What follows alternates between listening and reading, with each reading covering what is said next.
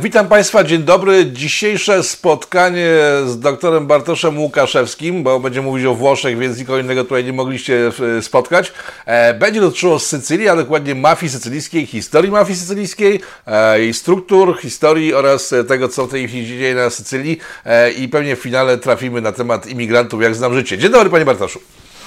Dzień dobry, serdecznie witam, panie redaktorze. Mafia sycylijska na pewno, ale również wszelkie kwestie dotyczące aktualnych problemów społecznych sycylijskich i myślę, że warto będzie też umiejscowić Sycylię po prostu, oczywiście nie geograficznie, bo to jest wszystkim znane, ale w szerszym horyzoncie poznawczym całej Italii. Dobrze, kiedy zaczyna się historia mafii? Bo tak patrząc kulturowo, po filmach, bo to filmy w głównie wyprowadziły mafię włoską na świecie, wygląda na to, że ona się zaczęła po tym, jak Sycylijczycy przyjechali do Stanów Zjednoczonych i tam osiedli i stworzyli struktury mafijne. Ale to nie jest prawda, bo mafia ma starszą historię niż XVIII-XIX wiek. Mafia ma starszą historię, ta sycylijska, bo tutaj warto dokonać pewnego rozróżnienia językowego. Często używamy synonimicznie takich wyrażeń jak mafia, jak Camorra, jak Sacra Corona Unita, jak 'Ndrangheta, jak Anonima Sequestra Sarda. Wymieniłem wszelkie najbardziej znane organizacje kryminalne, zorganizowane organizacje kryminalne, jeśli chodzi o Włochy. Te związane z umiędzynarodowieniem zorganizowanej przestępczości. Natomiast Włosi bardzo często, odnosząc się właśnie do historii, o mafii mówią przede wszystkim w kontekście Cosa Nostry. Natomiast jeśli chodzi o Kalabrię, to jest to po prostu 'Ndrangheta i to jest określony typ tamtejszych organizacji przestępczych. Jeśli chodzi o Neapol i okolice, o Kampanię, wiadomo, że będzie to Camorra, jeśli chodzi o Apulię, będzie to Sacra Corona Unita, Anonima Sequestra, jeśli chodzi o Sardynię, a mafia bardzo często to jest określenie właśnie ściśle przynależne do Cosa Nostry i do Sycylii i tam właśnie powtarzane. Czyli jeśli na Sycylii mówimy mafia, to w większości wszyscy zrozumieją, że mówimy o Cosa Nostrze, natomiast nie o innych typach organizacji. I ta Cosa Nostra, wcześniej niekoniecznie w ten sposób jeszcze nazywana, ale ten typ organizacji życia zbiorowego, który jest dalece starszy niż państwo włoskie, to właściwie te najwcześniejsze przekazy datowane są mniej więcej na XII wiek, czyli już w XII wieku Sycylijczycy, ludność tamtejsza w ten sposób starała się organizować życie zbiorowe, w sposób hierarchiczny, w sposób rodzinny, w sposób jednocześnie związany z bardzo specyficznie pojmowanym kodeksem honorowym. I oczywiście historia tej wyspy to historia podbojów, to historia walki o niezależność. Historia państwa włoskiego jest nieporównywalnie węższa, nieporównywalnie krótsza, w związku z czym jeśli mówimy o pierwszych przekazach, które opisywałyby już samą Cosa Nostrę w sposób dość pogłębiony, to mówimy o wieku XIX. Natomiast no, to nie zmienia w żadnym wypadku faktu wypierania przez tożsamość lokalną tej tożsamości ogólnowłoskiej, albo może inaczej. Po prostu jeśli chodzi o Sycylię, ta tożsamość stricte włoska, włoski patriotyzm nie był specjalnie rozwinięty, dlatego że Sycylijczycy nie uważali się specjalnie za Włochów. Dopiero kiedy pojawiły się pierwsze prądy, dyfuzje z kontynentu na wyspę, jeśli chodzi o ideologię przede wszystkim faszystowską, to ten włoski, może nawet nie tyle patriotyzm, co nawet czasami nacjonalizm i po prostu włoskie podejście, jeśli chodzi o tożsamość i poszukiwanie tożsamości właśnie w całej Italii, a nie w swojej wyspie, w swojej rodzinie, nie w naszej sprawie Cosa Nostra właśnie, to właśnie czasy Mussoliniego, który okazał się zajadłym wrogiem mafii, zajadłym wrogiem Cosa Nostry i od tego czasu Sycylia też trochę się podzieliła, jeśli chodzi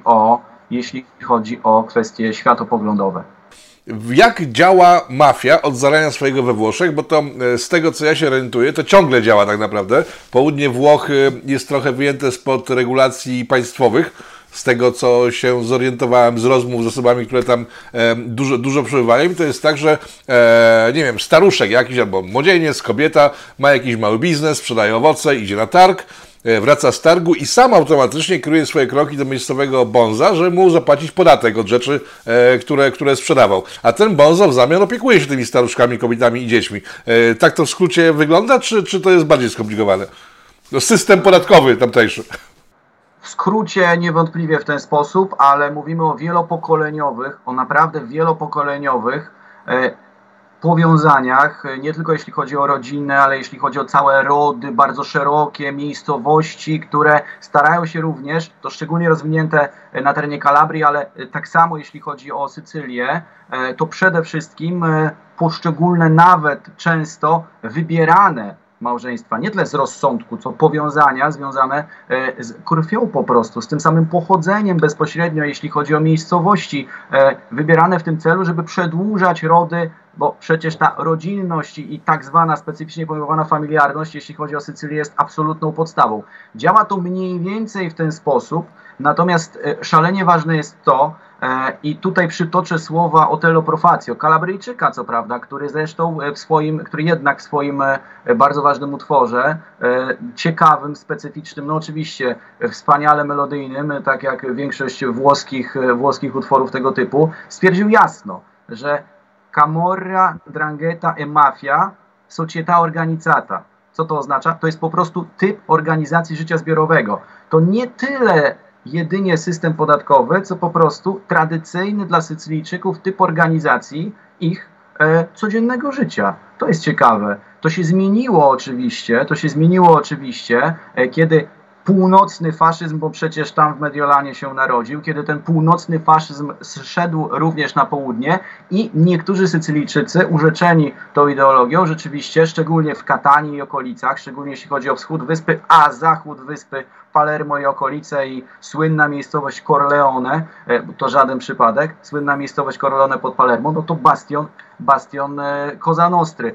W związku z tym warto po prostu w ten sposób spoglądać na mafię sycylijską. To nie jest jedynie organizacja przestępcza, ale to jest organizacja życia zbiorowego, organizacja społeczeństwa, typ organizacji społecznej. Po prostu bardzo specyficzny, związany z kodeksem honorowym, specyficznie pojmowanym, często brutalny, często implikujący zbrodnie. Natomiast w ten sposób rzeczywiście tradycyjnie Sycylia funkcjonowała do momentu pojawienia się Mussoliniego, który wysłał na wyspę Cesare Moriego, swojego towarzysza, i Cesare Mori do dzisiaj uważany jest przez antymafijnych Sycylijczyków za jednego z głównych bohaterów wszystkich tych postaci, które chciały, które chcą, które będą w przyszłości walczyć z mafią.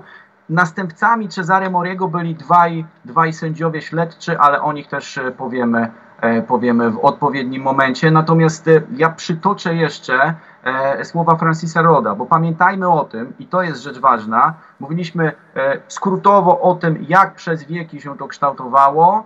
I teraz warto pamiętać, że przecież Sycylia po czasach faszystowskich została odbita z rąk faszystowskich właśnie przez aliantów. Miała miejsce operacja Husky. Ta operacja Husky zakończyła się, czyli inwazja na Sycylię zakończyła się 18 sierpnia 1943 roku. 18 sierpnia 1943 roku Francis Rodd stwierdził, generał brytyjski, że rolniczy, mądry lud szybko zrozumiał, że właśnie upadli najwięksi wrogowie mafii, że upadli karabinieri, że upadli faszyści i w tym momencie sytuacja wróciła do punktu wyjścia. I kolejne lata, niewątpliwie już powojenne, to sytuacja, w których rzeczywiście mafia jedynie zwiększała swoje posiadanie, a jedna z postaci, którą przytoczę później, o której opowiem później, jeden z najbardziej bohaterskich, antymafijnych działaczy i sędzia śledczy Paolo Borsellino stwierdził na kilka lat przed swoją śmiercią, że państwo włoskie całkowicie skapitulowało przed Cosa Nostrą. Swego czasu, ówcześnie oczywiście, jeszcze w latach 90., być może początek lat 2000, to była najsilniejsza organizacja przestępcza na świecie. Dzisiaj mówi się o tym, że raczej kalabryjska 'Ndrangheta, która kontroluje port w Gioia Tauro, która kontroluje wszelkie przepływy, kontroluje towary. Natomiast Cosa Nostra oczywiście spopularyzowana jakże poważnie przez Ojca Chrzestnego, przez wszelkie te umasowione kulturowe przekazy. To ważne i mówiliśmy również o Stanach Zjednoczonych i tutaj trzeba jasno powiedzieć, że imigracja włoska tam po prostu stworzyła pewną rezydenturę, bardzo ważne rodziny tam się przeprowadziły, szczególnie jeśli chodzi o Lower East Side, o tą część Manhattanu w Nowym Jorku, ale moglibyśmy dalej ewentualnie jeśli pojawiają się pytania, to bardzo proszę. No dobrze, bo mafia to jest system państwowy tak naprawdę, bo tak, ma swój system prawny, ma swój aparat przemocy, ma swój system podatkowy, więc nie jest dziwne, że jest w konflikcie z państwem jako takim. Pytanie, na grzyby w ogóle Sycylijczykom jakieś państwo, skoro mają swój świetnie działający system państwowy tak naprawdę.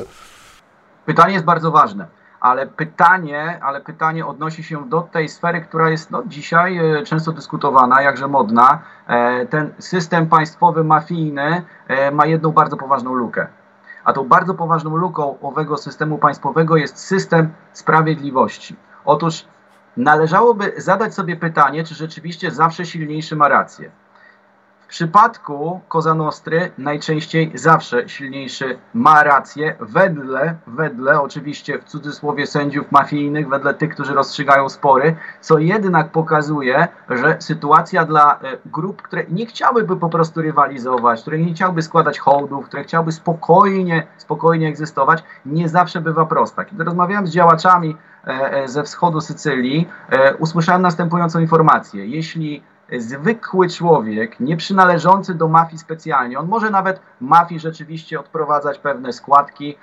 Jeśli zabije człowieka, to ma duży problem. To policja przyjeżdża od razu. To od razu trafia do aresztu. Jeśli członek mafii na Sycylii, a szczególnie na zachodzie Sycylii, jeśli mówimy o Palermo, o tym najbardziej wysuniętym dużym mieście, o Trapani, dzisiaj to jest stolica swoją drogą mafijna, natomiast o tym może powiem później. To cóż, policjant zastanawia się nad tym, czy podjąć działanie. To może zadzwonię do komendanta. To może zrobimy inaczej. Sprawdźmy, poczekajmy. I zanim podjęte zostaną jakiekolwiek działania, sprawca już dawno może się ukryć, sprawca już dawno może po prostu albo zmienić swój strój, albo będzie nierozpoznany, albo zapuści brodę. I to rzeczywiście nie jest w tym momencie żart, dlatego że bardzo często wiele dni trwa samo przygotowywanie śledztwa i tak dalej.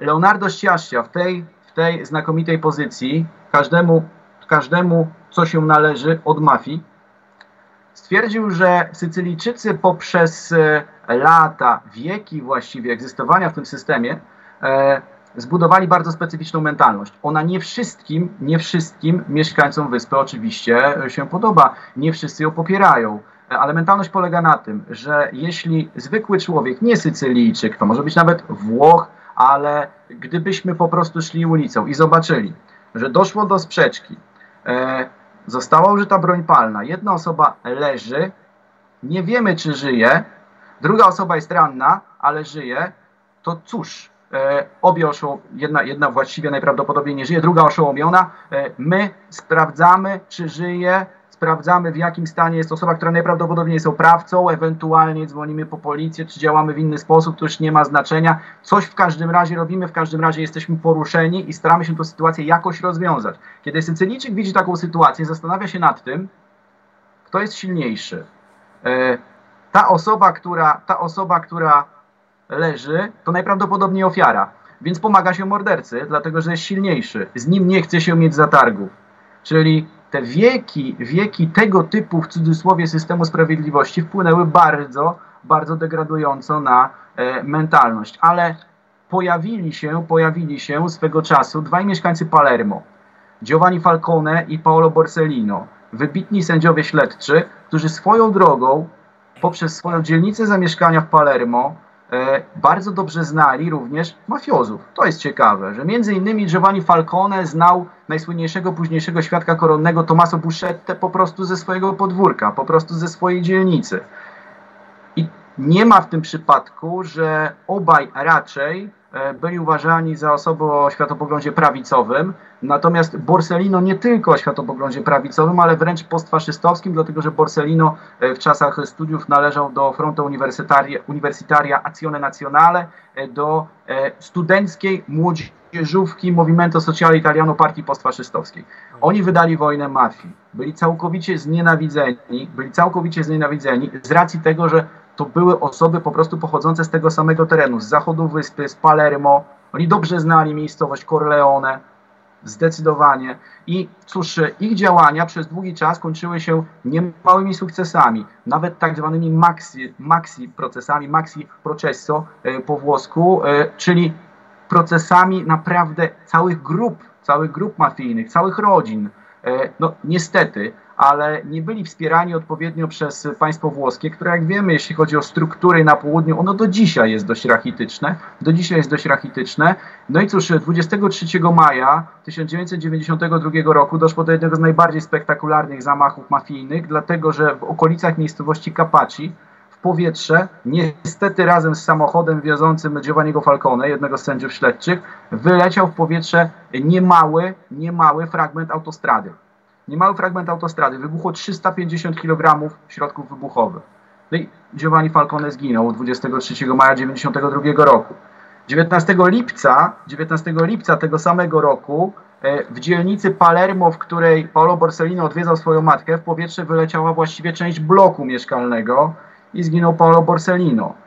Na terenie Palermo, w dzielnicy Brancaccio działał znakomity duchowny katolicki Pino Pulisi. Jego losy zostały opisane w świetnym filmie Alla Luce del Sole. On również starał się przeciągać młodzież na stronę prospołecznego działania, wyciągać z rąk mafii, bo przecież, o czym nie powiedzieliśmy, a wydaje się to całkowicie ważne, poprzez to, że Sycylia właściwie przez długi czas była poza jakąkolwiek kuratelą państwową, nie było wielu innych możliwości zarobkowania niż rolnictwo, drobne usługi, no i działalność mafijna. W związku z tym bezrobocie na Sycylii do dzisiaj jest dużym problemem. Pino Pulisi niestety 15 września 1993 roku został zamordowany. I cóż, bardzo ciekawe są obecne losy Sycylii, z racji tego, że od 2017 roku na Sycylii, uwaga, rządzi również postfaszysta, były członek MSI, były członek Movimento Sociale Italiano, Nello Musumeci, powiązany z Matteo Salvini, powiązany z Giorgią Meloni. To znowu specyficzne, dlatego że podobna postać Christian Solinas siedzi na Sardynii, czyli dwie wyspy to są wyspy dzisiaj powiedzielibyśmy konsekwentnie prawicowe, może trochę nawet radykalnie prawicowe, te podziały jednak są dostrzegalne. Catania to jest miasto raczej faszystowskie, Palermo to jest miasto raczej lewicowe i tak wygląda sytuacja. Natomiast myślę, że warto w tym momencie jeszcze, odnosząc się trochę do problemów ekonomicznych, problemów społecznych ogółem sycylijskich, pokazać się pewne zestawienie. Mam nadzieję, że będzie to dobrze widoczne. Tu mamy Włochy i proszę zobaczyć, właściwie kiedy mijamy linię Rzymu, jeśli chodzi o poszczególne, bo mamy tutaj mapę, która prezentuje duże ogólnowłoskie firmy i ich siedziby w poszczególnych regionach we Włoszech. Proszę zobaczyć, kiedy spoglądamy sobie na południe, no to właściwie tam jest całkowita pustynia, tam nie ma sieci. Na Sycylii, na przecież tej ogromnej wyspie mamy 3 ogólnowłoskie, tutaj proszę bardzo, jest Sycylia, 3 ogólnowłoskie siedziby firm i 3 ogólnowłoskie firmy tam siedziby mają, na Sardynii 1, w Kalabrii w ogóle, w okolicach Neapolu też niewiele, czyli no, południe jest właściwie dzisiaj nie tyle nawet niezindustrializowane, co po prostu niespecjalnie przynoszące wiele, jeśli chodzi o PKB, o PNB, produkt narodowy brutto, tylko nie w tym kontekście, że nie chce, tylko w tym kontekście, że raczej po prostu nawet dobra naturalne południa zarządzane są przez północ. Po prostu. I to od dłuższego czasu. To jest bardzo specyficzne, jeśli chodzi o podział struktury gospodarczej. Właściwie południe, które czasami, i tak jest to przedstawiane przez niektórych mafiozów, ono walczy z północą i w ten sposób stara się również wypowiadać posłuszeństwo hegemonowi, czyli przede wszystkim północnym Włochom, ale co jest ciekawe, to jednak często bardzo instrumentalne podejście. I o tym też warto powiedzieć, jeden z najsłynniejszych szefów mafii, capo di tutti capi, niejaki Salvatore Totò Riina podczas swojego procesu stwierdził, że powinniście się wszyscy po prostu zająć czymś innym, nie skupiać się na mnie, na zwykłym, biednym rolniku z południa Włoch, który chce utrzymać swoją rodzinę. On był odpowiedzialny oczywiście za śmierć Falcone, za śmierć Borsellino, za śmierć Pulisiego, a jego prawą ręką był inny z szefów, słynny Bernardo Provenzano, który to, uwaga, Bernardo Provenzano, i to jest dowód na styk polityki, biznesu i mafii na tamtym terenie. Bernardo Provenzano ukrywał się, uwaga, no właśnie, zadam pytanie. Ile lat ukrywał się Bernardo Provenzano przed wymiarem sprawiedliwości? Dodam, że ukrywał się w swoim miejscu swojego urodzenia, w miejscowości Corleone pod Palermo. Ile lat? Nie wiem, ile żył, ale sądzę, że przynajmniej połowę życia. Żył długo, a ukrywał się 47 lat. Ukrywał się 47 lat przed wymiarem sprawiedliwości. I to jest znowu bardzo specyficzna sytuacja. Jeśli będą Państwo na Sycylii i na przykład w zupełnie dziwnej sytuacji, kuriozalnie nagle podjedzie wóz sprzątający albo nagle ktoś zacznie otwierać studzienkę kanalizacyjną i coś naprawiać, nie wiadomo dlaczego, z jakiego powodu, wszystko działa, to wcale nie musi oznaczać, że są to zapisane w harmonogramie miejskim akurat prace rewitalizacyjne. To może oznaczać, że po prostu albo członkowie mafii się przebrali, albo też te służby opłacone przez mafię w tym momencie tworzą sieć podziemnych tuneli, żeby dalej mogli egzystować bardzo często pod ziemią szefowie mafii. I tak to często na południu Włoch, na Sycylii szczególnie wygląda. To nie zawsze, a właściwie bardzo trudno jest zweryfikować, kiedy jest to realna praca naprawcza, kiedy to jest ekipa remontowa, ale powiązana z daną organizacją. Jeszcze jeśli chodzi o pewną ciekawostkę. Dzisiaj jeśli chodzi o Sycylię w kontekście mafijnym, no bo mamy Musumeciego jako gubernatora Sycylii, ale Sycylią mafijnie rządzi Matteo Messina Denaro. I ów Matteo Messina Denaro przez długi czas nie może być schwytany. Nazywany jest capo invisibile, niewidzialnym, nieuchwytnym bardzo często. Natomiast miała miejsce bardzo, uśmiecham się dlatego, że to satyryczne, ale myślę, że ten mieszkaniec akurat jednego z państw europejskich nie był specjalnie zadowolony. Otóż myślano z racji tego, że list gończy, to jest list gończy europejski oczywiście, więc wszystkie służby europejskie też starają się Matteo Messina Denaro złapać, schwytać, pojmać. No i pewien mieszkaniec z Liverpoolu, który przyjechał do Hagi i oglądał sobie później w Holandii Grand Prix Holandii w Formule 1, został wzięty za Matteo Messina Denaro.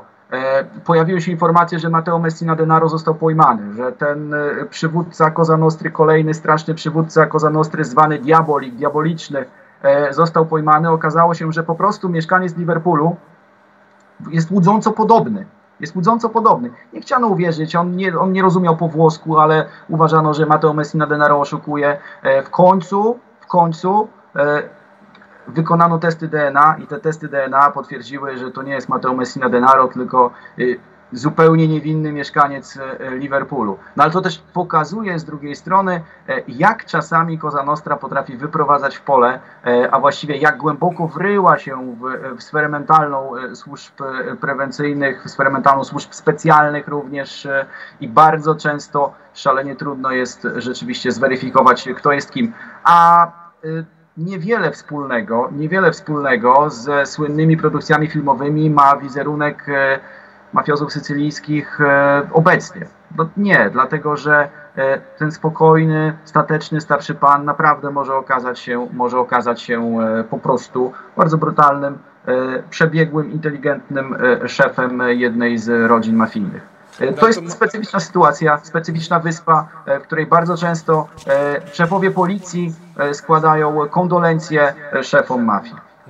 Znaczy, mafiozi sami mówili w latach 70., że chodzili na ulicach Chrzestnego, żeby zobaczyć, jak dobrze należy się ubierać, i z tego filmu brali pewne wzorce. To jest taka ciekawostka. Z czego żyje mafia? Bo poza tym, że pobierają sobie podatki od sprzedawców mandarynek, to jest, myślę, dość duża gałąź przemysłu, jak spojrzeć na tą mapę Włoch, no bo coś tam musi zarabiać na życie, skoro nie ma tam normalnych firm. Zresztą to, że Liga Północna powstała, było też spowodowane tym, że część Włochów miała dość pakowania pieniędzy w południe, które znikały w kieszeniach mafiozów. To taki przyczynek był do powstania tej organizacji politycznej. Z czego żyje sycylijska mafia obecnie? I bardzo dziękuję za może nawet nie tą dygresję, tylko za tą część analizy, za ten aspekt, za uprzykładowienie i pokazanie, dlaczego właśnie między innymi partia Matteo Salviniego, dzisiaj Matteo Salviniego, kiedyś Umberto Bossiego powstała. Ja przytoczę w odpowiedzi na to pytanie pewną wypowiedź z 2018 roku zarejestrowaną podczas wywiadu. Wypowiedź jednego z działaczy sycylijskich z miejscowości Noto, Antonio Massimiliano La Rosy. On jasno powiedział, na czym polega dzisiejsza mentalność mafijna i to jest odpowiedź na pytanie, z czego żyje również Cosa Nostra, ale szerzej, z czego żyje Camorra, z czego żyje 'Ndrangheta, Sacra Corona Unita może trochę mniej, natomiast to nie jest już prosta działalność tylko polegająca na sprzedaży narkotyków, to jest korumpowanie polityków, to jest wchodzenie również na pole gospodarcze. Proszę posłuchać, ja zadałem pytanie, czy poprzez to, co mówisz, Twoim zdaniem południe Włoch to znajduje się na prostej drodze do podzielenia losu południowej Ameryki. No i Antonio odpowiedział w sposób następujący. Nie, nasze problemy nie są tak głębokie, nie mamy aż tak dużych problemów jak w państwach Ameryki Południowej, to jest inna sytuacja, ale pieniądze zawsze chodzą po świecie, a razem z tymi pieniędzmi mentalność mafijna. Mamy tutaj kastę bogatych i różne drogie aktywności, i różne, korumpowane również przez mafiozów, korporacje ponadnarodowe. Starzy bossowie nie są już tak mocni jak kiedyś, nie są tak potrzebni i nie są tak rozpoznawalni. Ale prawdziwy wpływ ma tak zwany system mafijny, dlatego że mentalność mafijna jest już głęboko zakorzeniona, jeśli chodzi o wszelkie działania ludzi bogatych. I we Włoszech, ale moim zdaniem nie tylko we Włoszech, również znajdziemy pewne powiązania Cosa Nostry w Rzymie, w Mediolanie, ale także w Niemczech, w Anglii, w Rosji.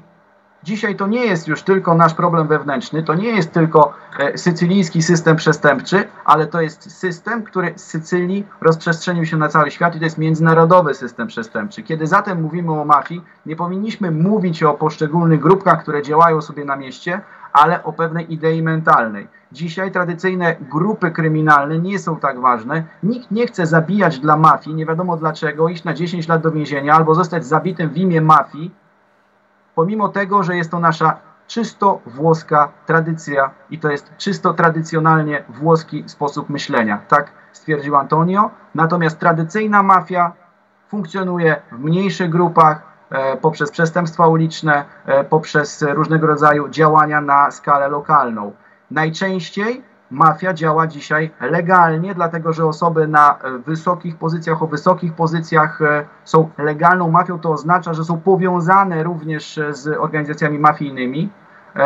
Po prostu, i to jest odpowiedź też na pytanie pana redaktora, ktoś w pewnym momencie, jeśli masz wysoką pozycję, przychodzi do ciebie i mówi, jeśli będziesz ze mną, zarobisz więcej pieniędzy. Jeśli nie będziesz ze mną, nie zarobisz żadnych pieniędzy.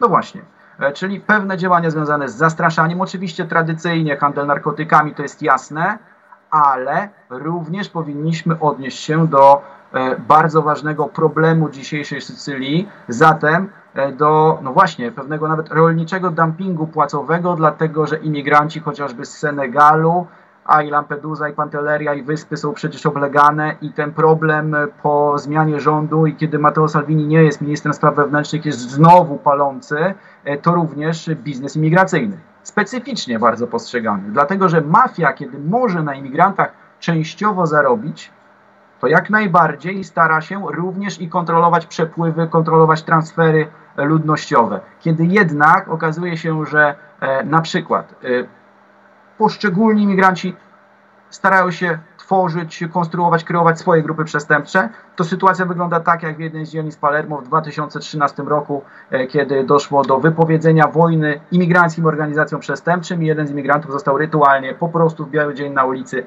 zabity strzałem w głowę przez członka mafii. Więc również i to jest jednym z elementów, choć druga strona tak zwana, czyli właśnie ci, którzy wywodzą się z prawicy socjalnej, prawicy radykalnej, postfaszystowskiej prawicy, starają się walczyć. Tutaj jednym z symboli walki z imigracją nielegalną na Sycylii jest m.in. Cateno de Luca, charyzmatyczny burmistrz Messyny, bardzo ważnego miasta portowego, graniczącego z Kalabrią, Tam również toczą się różnego rodzaju walki, różnego rodzaju przepływy, bardzo ważne przepływy towarów, również jeśli chodzi o rywalizację między Cosa Nostrą, 'Ndranghetą i tak dalej, natomiast kalabryjską.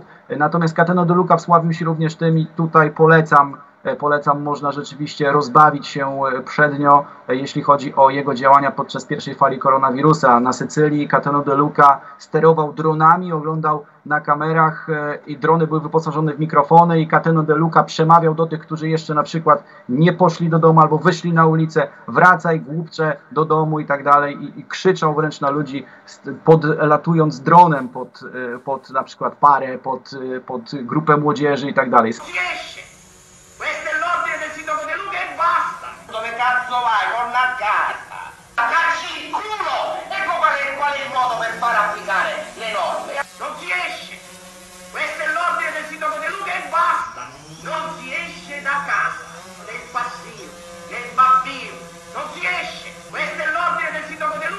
Specyficzne, znowu myślę, że w naszej kulturze by to niekoniecznie zostało przyjęte pozytywnie, a tam Cateno de Luca poprzez swoje działania, transmisje na żywo, krzyki w stronę emigrantów, stał się postacią nader popularną.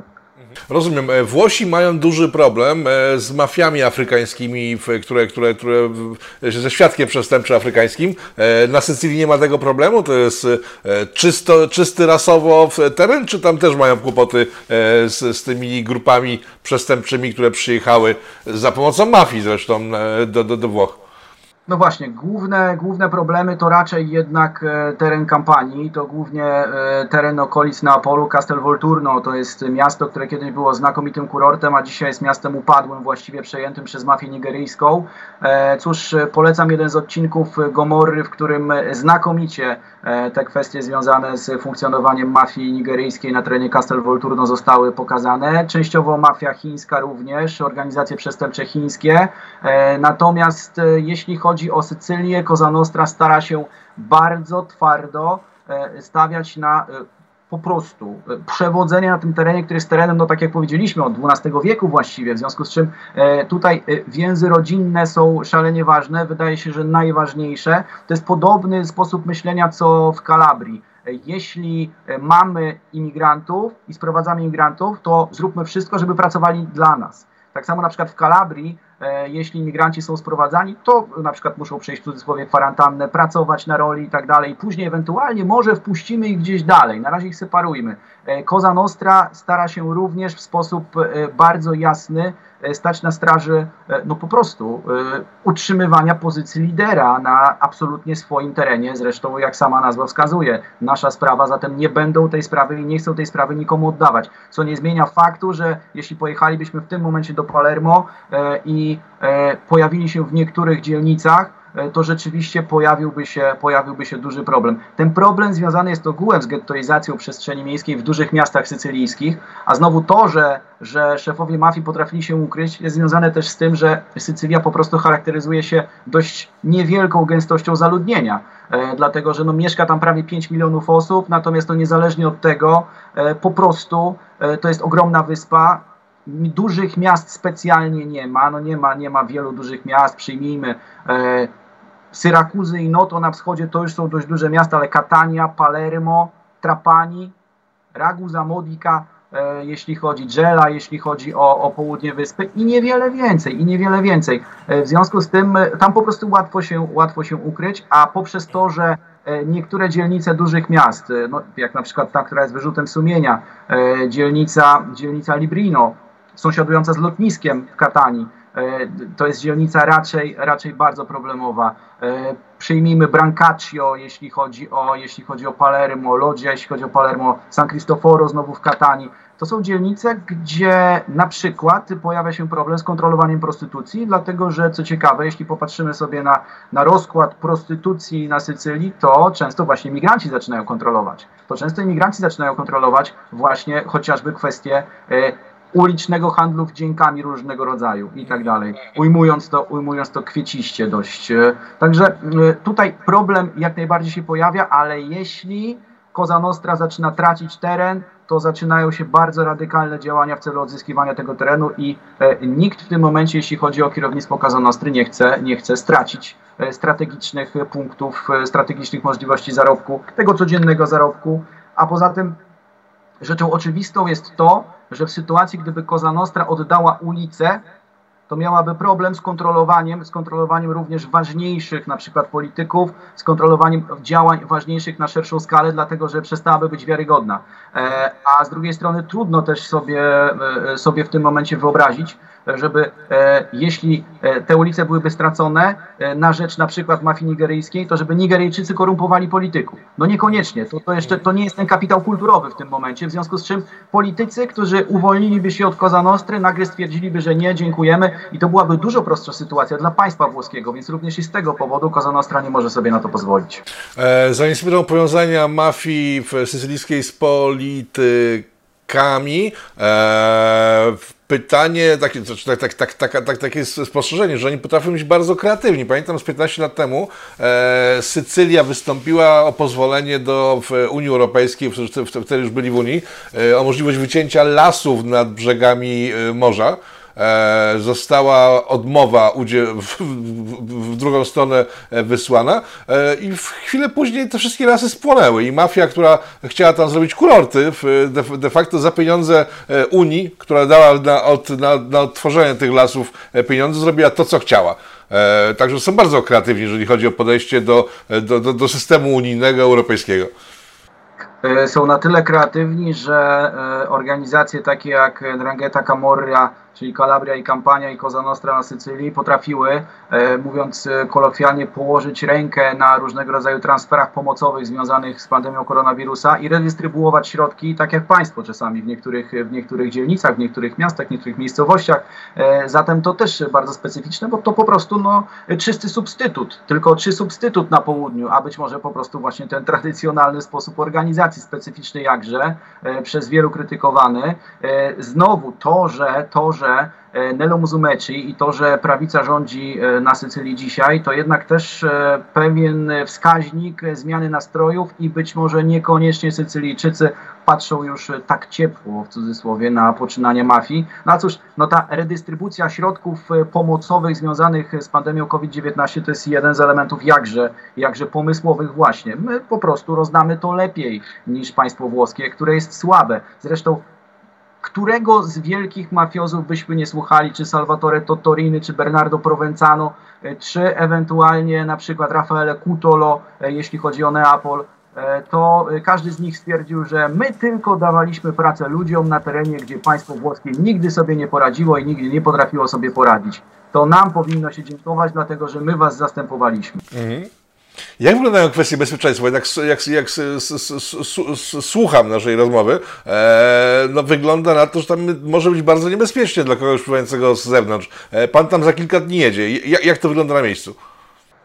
Za kilka dni jadę i byłem już wielokrotnie i w najważniejszych miejscach, i również w tych miejscach, które nie są miejscami specjalnie turystycznymi. Więc te dzielnice, o których mówiłem, to dzielnice, które również zwiedziłem w Messynie. Właściwie nie wymieniłem Messyny jako dużego miasta.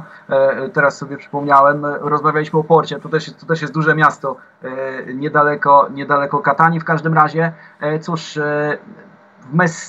będąc w Messynie, w okolicach Rione Taormina, swoją drogą Taormina to ten wspaniały kurort, to piękne miasto, ale tam istnieje jeszcze dzielnica Taormina i tam rzeczywiście nie czułem się specjalnie bezpiecznie. W Palermo, w różnego rodzaju dzielnicach niekoniecznie. Jeśli chodzi o Katanię, to też nie jest teren aż tak niebezpieczny dla turystów.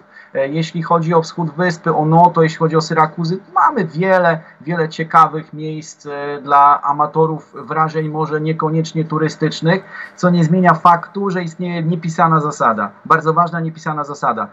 Podobnie jeśli chodzi o Trapani, dzisiaj Trapani, bo z tego regionu wywodzi się Matteo Messina Denaro, szef obecny Cosa Nostry. W każdym razie zasada jest bardzo prosta. Jeśli chodzi o Cosa Nostrę, ona stara się nie atakować turystów. Turyści nie są celem. Dlaczego? Dlatego, że jeśli na przykład, a jadąc kiedyś po Noto, Syrakuzach i po całym terenie wschodniej Sycylii z jednym z działaczy tamtejszych antymafijnych, bezpośrednio, choć nie było to do mnie, tylko do żony tego działacza, mogłem usłyszeć, które poszczególne hotele płacą mafii, które poszczególne wille należą do mafiozów, więc w interesie mafii jest to, żeby turystyka się rozwijała, dlatego że im więcej zarobi na przykład właściciel hotelu, tym większa będzie składka, którą zapłaci mafii. Zatem to nie jest sytuacja neapolitańska, bo jeśli chodzi o Neapol, cóż, z mojego doświadczenia to jest teren dla turystów najbardziej niebezpieczny i tam Camorra w żadnym wypadku nie zajmuje się na przykład wypieraniem młodych, którzy na skuterach wyrywają torebki. Na Sycylii to nie jest tak rozwinięte, w żadnym wypadku. To może być jakieś działanie kogoś po prostu, kto działa w ten sposób i jeszcze nikt nie złapał go za rękę. I tu nie mówię o policji, tylko mówię o na przykład starszych działaczach przestępczych. Natomiast Cosa Nostra stoi na straży bezpieczeństwa turystów w tym celu, żeby po prostu na tych turystach również zarabiać pośrednio przez nakładanie składek, haraczy na osoby turystyką się trudniące. Jasne, czyli że ktoś lubi sobie pojechać nie z wycieczką autokarową, tylko po prostu na własną rękę, nie powinien się za bardzo obawiać o swoje bezpieczeństwo. Ja tam nie mówię o tym, że ktoś mu romnie telefon, tylko nie straci się życia na Sycylii, będąc turystą. Nawet no oczywiście, nie możemy w tym momencie powiedzieć, że na pewno się nie straci, bo to jest kwestia rachunku prawdopodobieństwa. Zawsze coś może się zdarzyć, natomiast jeśli pojawimy się nawet w tych dzielnicach, które są dzielnicami mafijnymi, to może zostaniemy ostro potraktowani i będziemy musieli się po prostu ulotnić, natomiast raczej nikt nic nieodpowiedniego nam nie zrobi.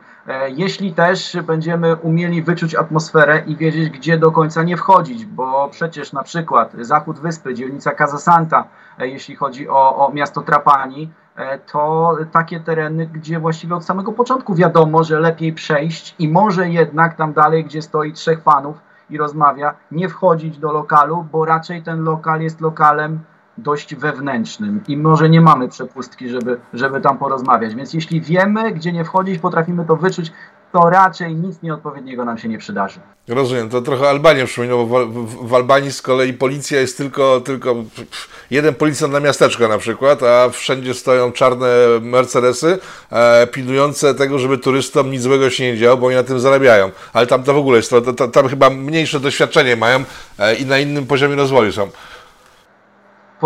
Poza tym, jeśli chodzi o kwestię właśnie policja municipale, policji miejskiej i karabinierów, bo to dwie formacje, to w tych dzielnicach szczególnie mafijnych te formacje pojawiają się tylko wtedy, kiedy rzeczywiście muszą, kiedy coś się stało i kiedy nie mogą się skompromitować i powiedzieć, że na przykład tego zabójstwa wcale nie było. Ogółem właściwie ich nie ma, natomiast istnieje pewna etykieta i turysta nie tyle jest nietykalny, co ma swoje prawa, niech zostawia pieniądze, niech zarabia, niech cieszy się widokami, niech robi zdjęcia, dla nas tylko lepiej, dlatego że zostawi więcej pieniędzy, które będziemy mogli później spożytkować. Po prostu. A jeśli jeszcze uda się go na przykład zachęcić do kupna narkotyków, tym lepiej. Choć to wcale nie takie proste. I tutaj rzeczywiście na przykład mafia nigeryjska czy nawet przybysze niektórzy z Karaibów ewentualnie są raczej nie tyle skuteczniejsi, co bardziej nachalni. I zdecydowanie trudniej byłoby wyposażyć się w ten sposób u Włocha z Cosa Nostry niż po prostu Nigeryjczyka, który tylko tym się trudni. I to też do momentu, kiedy nie rozwinie się na tyle, żeby mieć problem właśnie z Sycylijczykiem, który jednak uważa, że ten teren należy do niego. Został nam temat powiązań polityków z mafią, bo to jest oczywiste, że takie powiązania muszą być. Sędziowie Falcone i ten drugi mieli problemy, bo byli sabotowani przez system państwowy. Mówi pan o tym, że Mussolini zlikwidował mafię na czas, kiedy faszyzm panował na Wyspach. Jak wygląda historia tych powiązań mafijnych? Bo jeden z rządów wręcz upadł po tym, jak się okazało, że de facto współpracuje z mafią. Stwierdzenie, że Mussolini zlikwidował mafię, to moim zdaniem byłoby stwierdzenie być może dla zwolenników Mussoliniego wspaniałe, tyle że no do końca jej nie zlikwidował. No, mocno przykręcił kurki. No.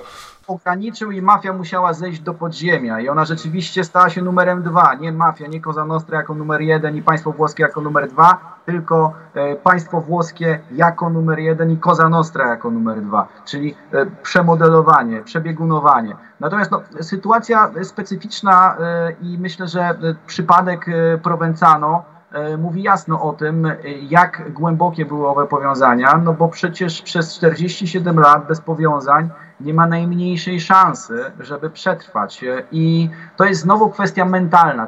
I gdyby nie ta mentalność związana z przeczekaniem, gdyby nie mentalność związana z pewną spolegliwością, gdyby nie ten niekoniecznie funkcjonalnie dla wszelkich organizacji życia zbiorowego tradycjonalizm postrzegany, no właśnie, bardzo po sycylijsku, to najprawdopodobniej już dawno te powiązania byłyby nie tyle odkryte, co po prostu nie byłoby możliwości, żeby te powiązania miały miejsce. Ja tutaj odwołam się do pewnego znakomitego filmu z lat 60. Le Mani sulla città, Ręce nad miastem. Ręce nad miastem to akurat dotyczy Neapolu, natomiast pokazuje sceniczne działania jednego z radnych i jeśli chodzi o Sycylię, myślę, że bez problemu możemy to powiązać, bez problemu możemy to porównać. No cóż, władza jest podstawą. Pamiętajmy o tym, że jeśli chodzi o Cosa Nostrę, jeśli chodzi o świat polityki, przecież one mają te same cele. I naprawdę trudno znaleźć jest polityka o tak głębokiej motywacji wewnętrznej na południu Włoch, który dla osiągnięcia swoich celów nie wykorzystywałby również pewnych powiązań.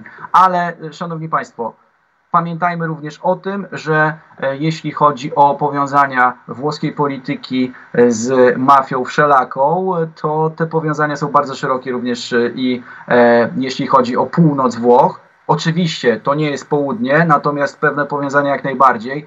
Możemy ewentualnie przecież porozmawiać jeszcze kiedyś, jeśli pan redaktor zechce, o Mafia Capitale, o Massimo Carminatim, o wszelkich powiązaniach rzymskich polityków z mafią stołeczną rzymską, powiązaną właśnie z Cosa Nostrą, więc to jest specyficzne, to jest bardzo specyficzne.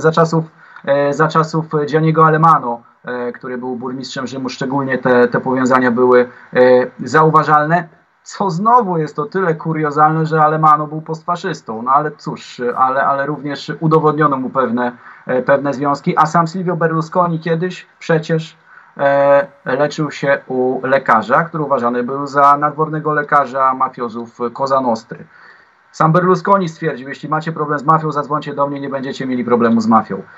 I to jest moim zdaniem świetne podsumowanie powiązań tamtejszych. Rzadko zdarza się osoba o tak głębokiej motywacji wewnętrznej, żeby z pobudek światopoglądowych, ideologicznych, z pobudek aksjologicznych walczyć z mafią, ale realnie, prawdziwie. Ten przypadek Borsellino i Falcone pokazuje, że to nie zawsze kończy się dobrze, ale im silniejsze włoskie państwo, tym mniej silna będzie mafia i z tego też powodu dzisiaj Włosi bardzo ci, którzy oczywiście chcieliby zmiany i osłabienia pozycji organizacji mafijnych, bardzo ciepło spoglądają w stronę i Matteo Salviniego, i Giorgi Meloni, widząc pewne charyzmatyczne cechy, które mogłyby przywrócić w cudzysłowie te czasy Cesare Moriego jeszcze, kiedy mafia była właściwie w podziemiu. No nie, w finale tak się skończy, tak jak zawsze, czyli wszyscy się ze sobą spotkają i będą działali razem ku uchwale Wielkich Włoch. To chyba wszystko, co można powiedzieć w tym temacie. Czy jeszcze coś nam zostało? Znowu odwołam się do Le Mani sulla città. Była tam taka piękna scena w tymże filmie, kiedy właśnie wszyscy się spotkali na budowie bez zezwoleń zginął młody chłopiec, no i powołana została komisja śledcza, burmistrz wszystkich zaprosił i powiedział rzecz następującą: słuchajcie, komisja śledcza, demokratycznie zatem każdy zostanie swoje, wy lewica dostaniecie swoje, my rząd bierzemy, prawica opozycyjna bierze swoje, podzielimy. Słuchajcie, zawsze chciałem służyć prawdzie i zawsze chciałem służyć prawu. Oczywiście, rozumiemy się, relatywnie, zaraz mamy wybory, chyba nikt nie chce stracić. Dobrze, chodźmy do dziennikarzy. Być może i tak, kto wie, być może i tak. To też jedna z włoskich tradycji, oby nie. Z sympatii do Włoch wolałbym, żeby nie, ale nie jest to niemożliwe. Jasne. Dziękuję bardzo. Doktor Bartosz Łukaszewski był moim Państwa gościem. Kłaniam się nisko. Dziękuję serdecznie.